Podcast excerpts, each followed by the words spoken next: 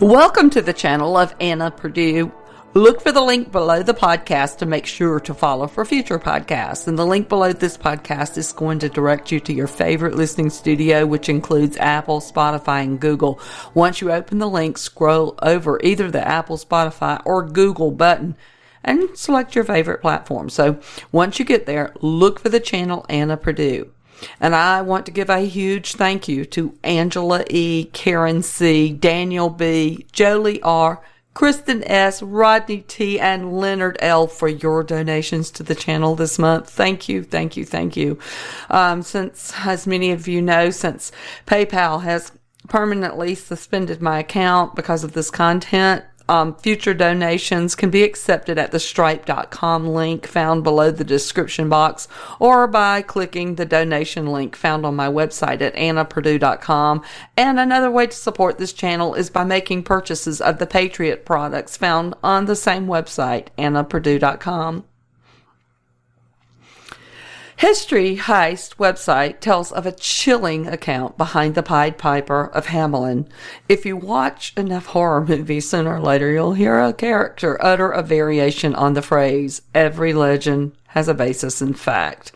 Whether or not that statement is true it is a fact that many of our most outlandish fables and fictions are rooted at least somewhat in actual history, and that truth often is stranger than fiction.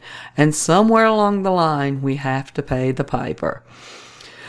Chances are most of us have encountered some variation on this fairy tale of the Pied Piper of Hamelin. It is one of the many folk tales recorded by the Brothers Grimm and has appeared in the writings of Robert Browning and Johann Wolfgang von Goethe. Not to mention, it's worked its way into popular culture from movies like A Nightmare on Elm Street or the novel Peter and Max to the TV show Lost Girl. Well, the story generally goes that the town of Hamelin was plagued by an unusual number of rats, and a stranger from out of town wearing multicolored or piped clothing showed up and offered to get rid of the rats in exchange for payment. The stranger then produced a flute or a pipe and began playing a tune, at which time all the rats in town followed him out through the gates of the city and either to a nearby mountain or into the river, depending upon which version you listened to or read.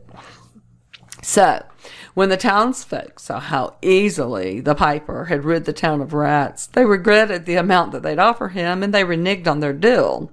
The piper vowed revenge, and later, according to one Brothers Grimm account, it was on June 26th of 1284 he returned and once more walked through the town playing his pipe. Uh, this time, all the town's children, 130, according to one of the earliest written accounts of the event, followed him out through the town's east gate and up to the nearby mountain, which in most accounts opened wide to swallow them up, and they disappeared, never to be seen again. This story is a familiar one, what but what most of us don't know is that this had its feet at least somewhat planted in an apparently true event that took place in the real life town of Hamelin, Germany in 1284. The earliest accounts of the story don't include the rats, which wouldn't show up until around the year 1559 anyway, but they do include the piper dressed in his clothing of many colors. Our first clue about what really happened in the town of Hamelin comes from a stained glass window that stood in the town's market church until it was destroyed in 1660. Accounts of the stained glass say that it alluded to some tragedy involving children, and a recreation or a recreation of the window shows the piper in his colorful clothes and several children dressed in white. The date is set by an entry in Hamelin's Town Chronicle, which was dated 1384 and said simply and chillingly, It is a hundred years since our children left. While there is not enough historical data to ascertain for certain what happened in the town of Hamelin in 1284, there is little doubt that something occurred there which left a heavy mark on the town and on the world's folklore. Theories advanced over the years include that many of the town's children died of natural causes that year or were possibly drowned in the nearby river or were killed in a landslide. This would explain the recurring motif of the rats being led into the water or the mountain opening up and swallowing the children. The Pied Piper himself is considered a symbolic figure of death. One other explanation is that the children may have died of the Black Plague, which could be why the rats were later added into the story, though the Black Plague didn't hit Germany until the 1300s, making its arrival probably too late to be the source of this legend. Other theorists hold that the story of the Pied Piper actually refers to a mass immigration or even another children's crusade like the one that may have occurred in 1212. Many individuals have posited that the children may have immigrated or even been sold to places in Eastern Europe, including Transylvania or Poland. Linguist Jürgen Udolph has performed research suggesting that surnames from Hamelin may have found their way into modern day Polish phone books. Whatever the facts of the story, it is far from forgotten in the town of Hamelin. In the 16th century, when a new gate was built in the wall around the town, it was inscribed with the following legend. In the year 1556, 272 years after the magician led 130 children out of the town, this portal was erected. Today, the town of Hamelin, which is now home to a population of around 56,000, maintains information about the legend of the Pied Piper on its website, and during the summer months, actors perform interpretations of the story in the town square. The road along which the children supposedly passed on their way out of the East Gate, never to be seen again, is called the Bungle Strasse, or Street Without Drums. According to an article published in the Fortean Times, it is against the law to play music or dance on the street to this very day. Besides an example of varying takes on the specifics of the legend, this is also an example of how the Pied Piper story has entered into our everyday lexicon. While it has been connected to the longer phrase, who pays the piper calls the tune, meaning that whoever is footing the bill for something gets to decide how it's done the idiom pay the piper, is generally linked with the legend of the Pied Piper of Hamelin. To pay the piper is usually defined as a pay a debt that you owe or else face unsavory consequences and in its idiomatic goes back at least as far as 1831 in the United States. Interesting to note that on March 19, 1831, in the dark of the night, the City Bank, precursor of Citibank, and they're spelled, one is spelled just like it sounds, City, C-I-T-Y, Bank, and the other is, as we know it today, C-I-T-I Bank, all one word and it was on Wall Street, and they robbed this bank for $245,000, which is equivalent to $6 million in today's money. And the robbers were James Honeyman, and he was a career grifter who used the alias Edward James, and his accomplice, William Murray. Are there Pied Pipers even today? Are they playing alluring music to lead to their own destruction those who listen and follow? These pipers pipe the tunes of pride and pleasure, of selfishness and greed, and leave in their wake confused minds, troubled hearts, empty lives, and destroyed dreams. One such person who fits this bill is William Avery. They called him Devil Bill Rockefeller Sr. He was born November 13, 1810, and he died May 11, 1906. He was an American businessman, lumberman, herbalist, salesman, and con artist who went by the alias of Dr. William Livingston. He worked as a lumberman and then a traveling salesman who identified himself as a botanic physician and he sold elixirs. He was known to buy and sell horses and was also known at one point to have bought a barge load of salt in Syracuse. Land speculation was another one of his businesses, and the selling of elixirs served to keep him with cash and helped in his scouting of land deals. He loaned money to farmers at 12%, but tried to only lend to farmers who couldn't pay. So this way he could foreclose and take their farms. Two of his sons were Standard Oil co founders John Davidson Rockefeller Sr. and William Avery Rockefeller Jr. His son John learned the tricks of the trade from his ruthless dad. A report known as the Flexner Report was a very useful tool commissioned by oil magnate John D. Rockefeller. Rockefeller had made a massive fortune with Standard Oil and was setting his sights on gaining a monopoly in the drug and pharmaceutical industry.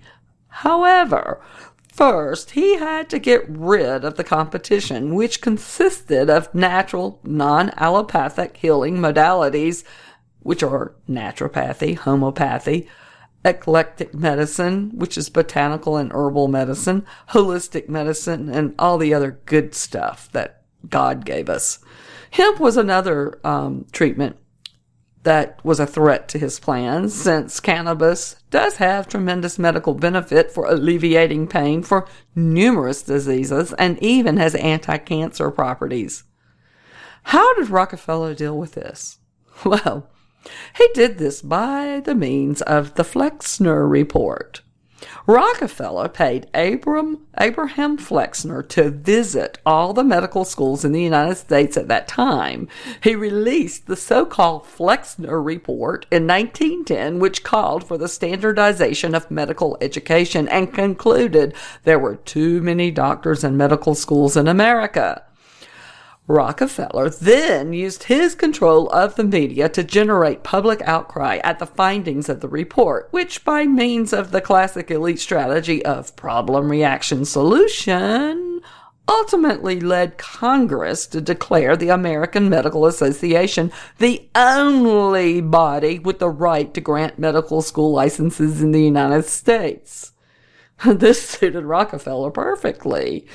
He then used the AMA, known today as the American Murder Association, due to their widespread use and endorsement of toxic materials, drugs, chemotherapy, and radiation, and their power to compel the government to destroy the natural competition, which it did through regulating medical schools. With all the hundreds of different healing modalities out there, why would we want to narrow it down to one system if we were truly interested in health? After the Flexner report, the AMA only endorsed schools with a drug based curriculum. It didn't take long before non allopathic schools fell by the wayside due to the lack of funding. The son of a snake oil salesman, John Rockefeller, now had his monopoly on drugs and big pharma. As a result, the Rockefeller medicine machine was born. And this monopoly has only grown bigger and more terrible since, now routinely bribing doctors to prescribe their toxic and side effect laden pills, not to mention their autism causing childhood routine snake pricks. Rockefeller and his bogus Flexner report has made the AMA and Big Pharmacia the key aspects of the new and the world and the order. In the Bible, sorcery literally means to use drugs. The sorcery of Babylon is just another reference to the drunkenness that is caused by Babylon's fornication, worship of other gods and idols. And the light of a candle shall shine no more at all in thee, and the voice of the bridegroom and of the bride shall be heard no more at all in thee. For thy merchants were the great men of the earth, for by thy sorceries, pharmakeia, were all nations deceived. And in her was found the blood of prophets and of saints and of all that were slain upon the earth This is Revelation 18, verses 23 through 24. I say, look it up. This morning, I received the sad news, and this was forwarded on Telegram by Misty G, and it reads, and also, I want to let you know, I want this to be dedicated to this woman. Um, I've, my heart's, my whole day's been ruined when I read this post by Misty G. It reads, Veronica Wolski was a fierce patriot who will be truly missed. She dedicated her life to spreading the truth. She would always say if only one person saw her signs, that was one more person potentially saved. We will never stop fighting for you. May you rest in peace. Veronica Wolski. This sad news comes on the heels of a post circulated on Telegram last night, which was the evening of September the 12th, by a user with the handle of Dawning of a New Day, and it reads, We need digital soldiers to get this out. Please post everywhere regarding Veronica, who does banners on the People's Bridge in Chicago. The hospital that she is in is killing her. They are not giving her necessary life saving meds that I'm not allowed to mention on this platform, but we know what they are. This message came from the individual who holds Veronica's medical power of attorney. Urgent, emergency. Veronica was stable yesterday and was going to receive a feeding tube over 24 hours ago. She has not received enough nutrients and has taken an extreme turn for the worst. We have a team in place, including a private ambulance to transport her. They are delaying hospice or releasing her from the hospital. We don't have that kind of time. She is declining due to a lack of medical treatment and nutrients. We are left with no option than to alert the public and request your assistance as we are trying to save Veronica's life. Her advocate just had to call the police department from the hospital. Make calls, be loud, and be heard. And just so you know, many of us followed those directions and we tried desperately and we called repeatedly the Resurrection Hospital in Chicago to try to have our voices heard, only to be transferred to an automated recording that Veronica Wolski was under her doctor's care. Um, I was furious. The plea for her life continued. This is a last resort. Patriots, help us fight for Veronica. We can't let them get away with this. Please help us get their attention. Her advocate is standing outside of the hospital to field questions right now. It seems the piper is calling on those of the American Murder Association to pay up. This I experienced personally on a personal level. I prayed for Veronica all night. Uh, we're, we're in trouble, folks. We're in some serious trouble. The deep yearning of countless numbers is expressed in the plea of one who spoke to Philip of old in Acts 8:31. How can I find my way except some man should guide me? The world is in need of your help today. Satan and his minions have created a world without God, and too many youths do not get sufficient guidance at home to root our young people in the rock of salvation. They are easily blown with every wind of doctrine and don't know where to find the truth. There are feet to steady, hands to grasp, minds to encourage, hearts to inspire, and souls to save. In spite of the piper calling us to join him, we can choose to refuse. It is up to each of us to protect our children and our children's children to avoid this flashy colored thief that parades through town selling their snake oil and deadly venom.